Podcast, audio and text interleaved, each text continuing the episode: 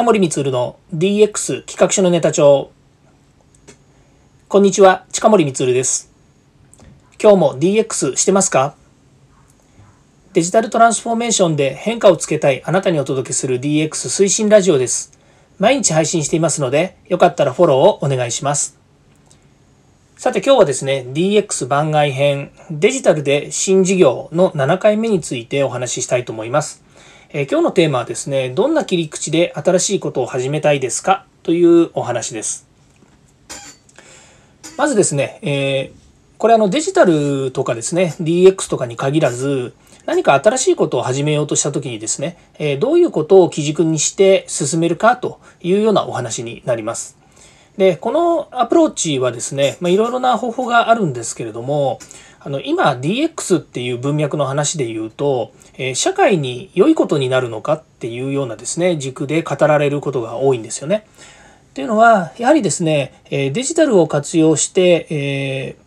ー、まあ、このデジタルを活用してっていう言い方も変なんですけれども企業はですねデジタルを使うっていうことにおいてはもうすでにですねデジタル化という流れの中で皆さん、どんどん使われているわけですよね。で今回のそのデジタルトランスフォーメーションデジタルフォームの、えー、デジタルトランスフォーメーションというところで考えた時にですね、えー、これがですね、えー、自社だけの問題なのかそれとも社会に対して良いことをするのか社会に対してアプローチするのかっていうところの視点が生まれてくるわけですね。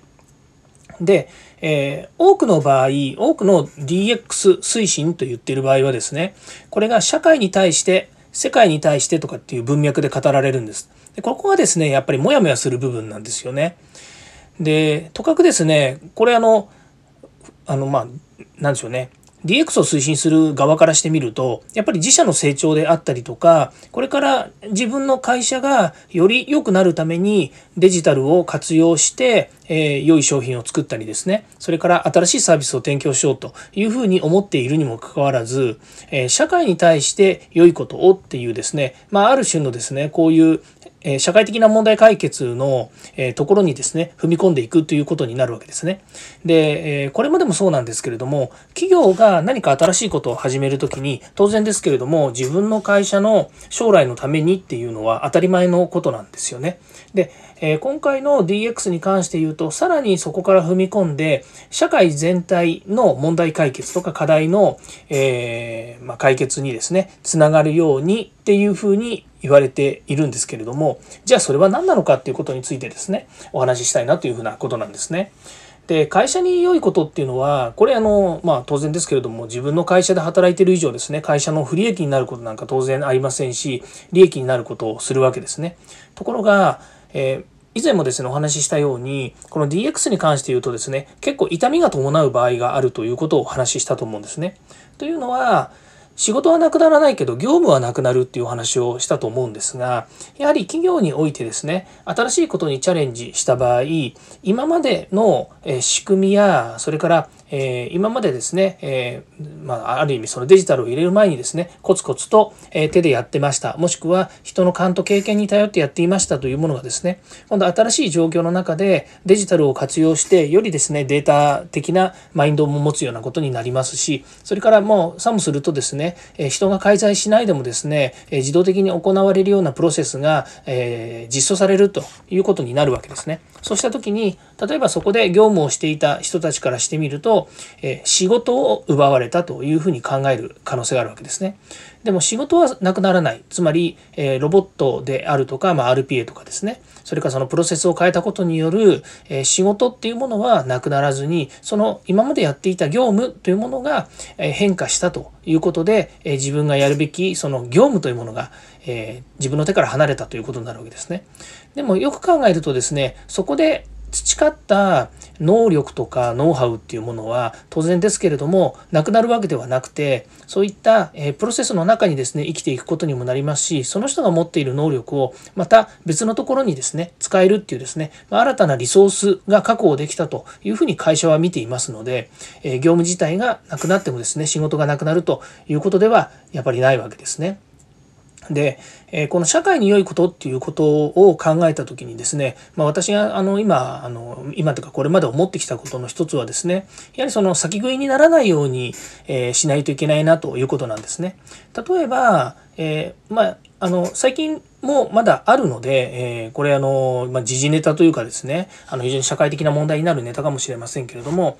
例えばその、えー、でしょうねえっとイベントがいろいろありますよね。で、イベントって例えばクリスマスもありますし、バレンタインもありますし、それから、えー、日本独自のですね、えー、まあ、地、えー、なんでしょうね、恵方巻きとか、そういったものあるんですけれども、恵方巻き結構ですね、余ってしまって廃棄するっていうようなことが社会的に問題になっていますよね。で、えー、これまでのやっぱり日本のですね、そういった食品ロスの問題でいくと、えー、まあ、当然ですけれども、作って売ればいいもしくは全国でですねやっぱりそういう、えイベントですから何月何日にそういうことをするって言えばですね当然やっぱ売るっていう切り口もあるでこの売るっていう切り口は自分の会社や自分のお店に良いこととしてですねたくさん売れればたくさん売り上げが上がるということなんですけどもただそこで需要の予測というものがやっぱり見えなくてですね、え見えないというか見誤ることによって、え食品ロス廃棄っていうものが出てくるわけですね。でこれがやはりたくまあ、日本全国みんなでやろうというイベントの中でですね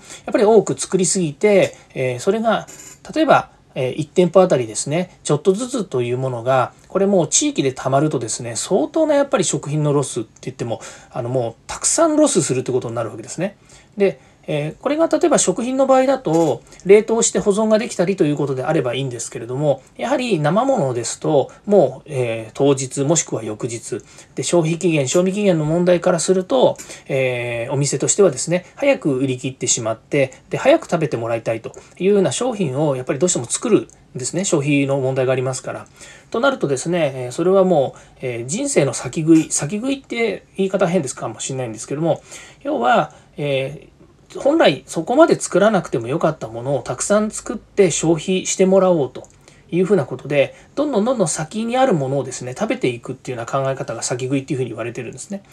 で、こうならないようにですね、やっぱりしないといけない。で、そうなった時に、例えば各社が、えー、毎年販売するだけのですね、量ですとか、それからまた他社のですね、えー、他社というか、まあ、地域全体とか、それからもしくは、えー、食品全体でですね、そういったロスがならないように、みんなでやっぱり調整しようとかですね、そういった取り組みをするためにデジタルを活用するっていうことがあると思うんですね。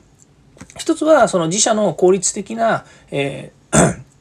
なんでしょうね、その販売のためにですね、えー、まあ、前日予約をもたもも予約をしない限りですね、えー、たくさんは作りすぎないようにしようと。で、さらにですね、えー、まあ、当日来て買いたいという人のためにもですね、え食品ロスにならないように、えまあ、これまでのデータを分析した結果、えなまあ、これこれパーセント、の、えー、余剰分を作っても大丈夫だとかですねまたその余剰分に対して、えー、例えばコストがちゃんと計算ができているとかですね、まあ、そういうふうにですね、えー、自分たちの中での、えその、えー、データの活用の方法というのもありますし、それからもう先ほど言いましたように、社会全体ということであれば、えー、自分たちのパートナーや、もしくは地域の、えー、自治体、もしくは、えそこに介在するですね、いろんなその、え会社がですね、横に連携することによって、その、えまあ、一過性のですね、なんでしょうイベントに対してのですね食品ロスを解決するというようなことにもつながるんじゃないかなというふうに思います。まあ、それがですねデジタルを軸にすると今までできなかったことが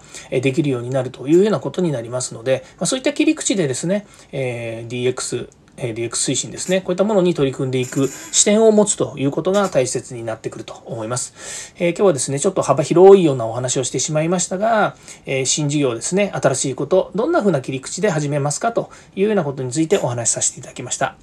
はい、えー、次回もですね、DX に役立つ話題やネタを提供していきます。よかったらいいねやフォロー、コメントお願いいたします。そして過去回もぜひ聞いてください。近森光でした。ではまた。